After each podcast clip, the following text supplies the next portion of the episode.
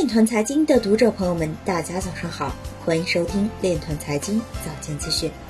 今天是二零一九年十二月二日，星期一，农历亥年十一月初七。首先，让我们聚焦今日财经。国际货币基金组织呼吁格鲁吉亚为贸易平衡评估加密收入。法兰克福金融管理学院呼吁欧盟区块链专家参与调查，以绘制欧洲区块链生态系统。青岛西海岸新区利用区块链推进智慧养老。最强大脑林建东出任和泰集团 CIO 首席智囊。成都联安表示，十一月发生较典型安全事件超九起。以区块链为基础的数字健康生态村落地海南生态软件园。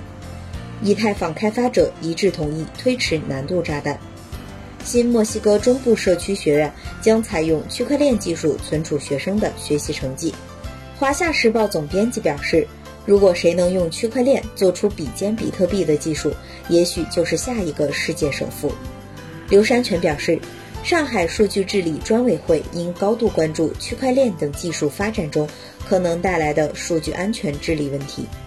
今日财经就到这里，下面我们来聊一聊关于区块链的那些事儿。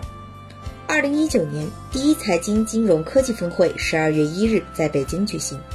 清华大学国家金融研究院院长、国际货币基金组织原副总裁朱明在会上表示，物联网、人工智能、大数据的发展正在让物理空间和信息空间深度融合，再加上区块链的发展，正在构建全新的金融生态，正在全面颠覆金融业。比如 Facebook 提出的 Libra，虽然还有一些监管。合规、运营风险等问题，但是其跨境移动支付、价值稳定、虚拟资产结算等特性，足以震动金融世界，挑战商业银行甚至各国央行。